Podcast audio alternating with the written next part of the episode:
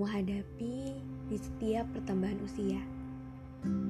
Pastinya tidak terlepas dari sebuah harapan baru yang diharapkan dapat berakhir dengan indahnya. Namun, kerap kali permasalahan yang membuat keruh seisi kepala juga hati ini tidak dapat disangka-sangka kehadirannya. Tapi ingat, bukan berarti semua hal berada di luar kendali kita. Tapi semua hal dapat kita antisipasi atau kita ikhtiarkan agar dapat berakhir dengan indahnya. Konsepnya gimana? Oke, mari kita bahas. Di tahun ini, aku belajar bahwa setiap orang punya fase terumit dalam hidupnya. Entah di umur 15 tahun, 16, 17, 18, 19, 20. Iya. Ya mungkin akan jauh lebih rumit untuk ke depannya. Ada yang harus merelakan orang tersayangnya pergi, ada yang gagal menjalin hubungan dengan baik, ada yang ditolak pekerjaan berkali-kali padahal udah ngirim CV sana sini, banyak tuntutan sana sini yang sudah punya pekerjaan misalnya. Sampai pada titik ingin rasanya menarik diri dari riuhnya dunia. Ya capek juga ya. Ternyata emang banyak hal yang harus direlakan dari rasa kepemilikan kita selama ini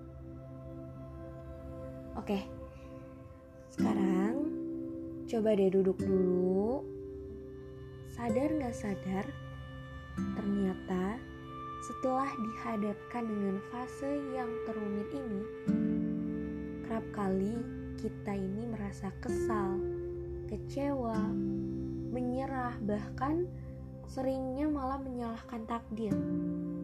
Padahal selama ini semua itu hanyalah titipannya dari Allah. Ya, kayak sekarang aja lah Terasa banget people come and go.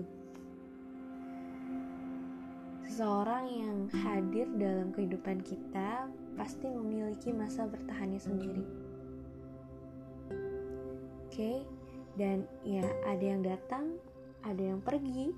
Bisa jadi banyak hal yang ingin Allah ajarkan pada saat kita di fase ini gitu. Orang mungkin biasa sebut ini sebagai fase beranjak dewasa. Jadi kalau menurut lagunya Idjitaf itu takut tambah dewasa. Tapi menurut aku kita nggak perlu begitu khawatir, kita nggak perlu begitu takut sehingga mensugesti diri kita takut menghadapi beberapa tahun untuk ke depannya, apalagi pertambahan usia. Karena ingat, semua orang ini semua orang di muka bumi ini pasti pernah mengalami fase terumit di dalam hidupnya. Ya, memang berat. Tapi dari sana, kita jadi banyak menarik hikmah serta membentuk karakter diri yang jauh lebih baru lagi. Kita bisa jauh lebih tangguh, lebih kuat, lebih bijaksana, dan lebih dewasa dalam menyikapi banyak hal. Karena ya kepikiran aja gitu. Kalau tanpa adanya kejadian-kejadian yang menyenangkan, menyedihkan, merumitkan, dan mencemaskan dari setiap hal yang pernah kita temuin belakangan ini mungkin ya ya kita nggak akan pernah tahu gitu. Rasanya jatuh lalu bangkit dan ngebangun harapan baru setelahnya Makanya Rasul menganjurkan doa seperti ini. Innalillahi wa inna ilaihi rajiun. Allahumma ajirni fi musibati wa akhlifli khairan minha. Sesungguhnya kami adalah milik Allah dan sungguh hanya kepada Allah lah kami akan kembali. Ya Allah karuniakanlah padaku pahala dalam musibah yang menimpaku dan berilah aku ganti yang lebih baik daripadanya. Oke. Nah, gimana nih? Pas dengar kalimat dari doa yang dianjurkan oleh Rasul. Kalau aku jujur sudah mulai lega.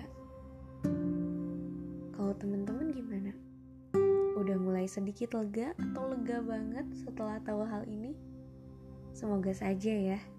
Setidaknya doa ini bisa jadi penguat jiwa kita semua untuk terus bertahan dan melanjutkan tujuan hidup kita di bumi. Yap, betul banget 5156 hanya untuk beribadah kepada Allah. Beribadah tidak hanya mencakup ritual saja, namun semua aktivitas dari mulai kita tidur sampai kita bangun tidur lagi, aktivitas yang kita jalani dengan hati yang lapang, yang ridho, semuanya akan bernilai ibadah di mata Allah. Mari kita balik lagi ke poin awal untuk sekedar menguatkan jiwa kita kita bahas di poin awal merelakan rasa kepemilikan. Nah ini memang gak mudah dan memang gak semudah membalikan telapak tangan. Namun cukup dijalani perlahan-lahan dan yakin dalam setiap langkahnya. Yakin? Iya, yakin sama siapa?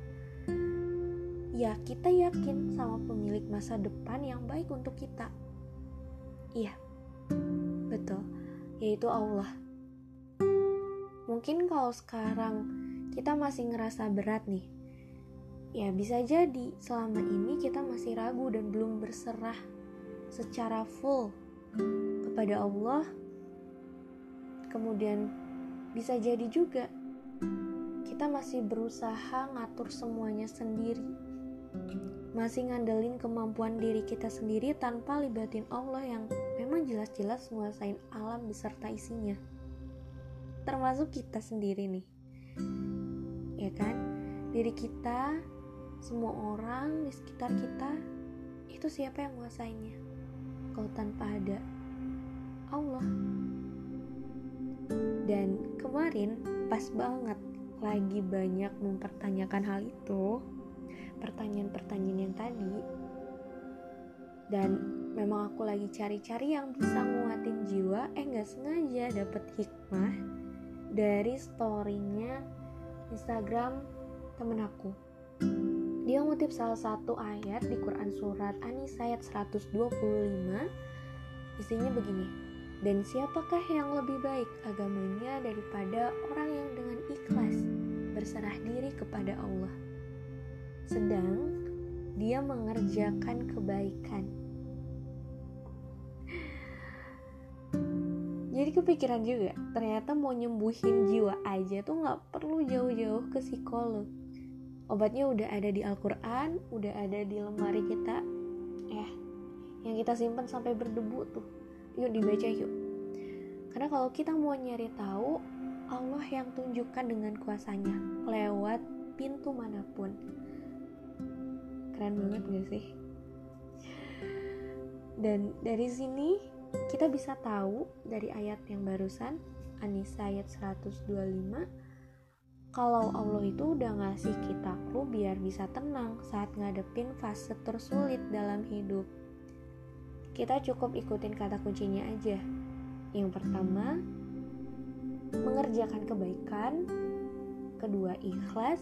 Dan terakhir berserah diri Selama kita nggak ngelakuin aneh-aneh, senantiasa melakukan semuanya dengan baik dan berhati-hati, kemudian kita udah ikhlas, rela, ridho, ngadepin banyak hal yang disuguhkan oleh Allah, kemudian berserah diri dengan hasilnya, maka hati kita akan jauh lebih tenang, jauh lebih lega dari sebelumnya.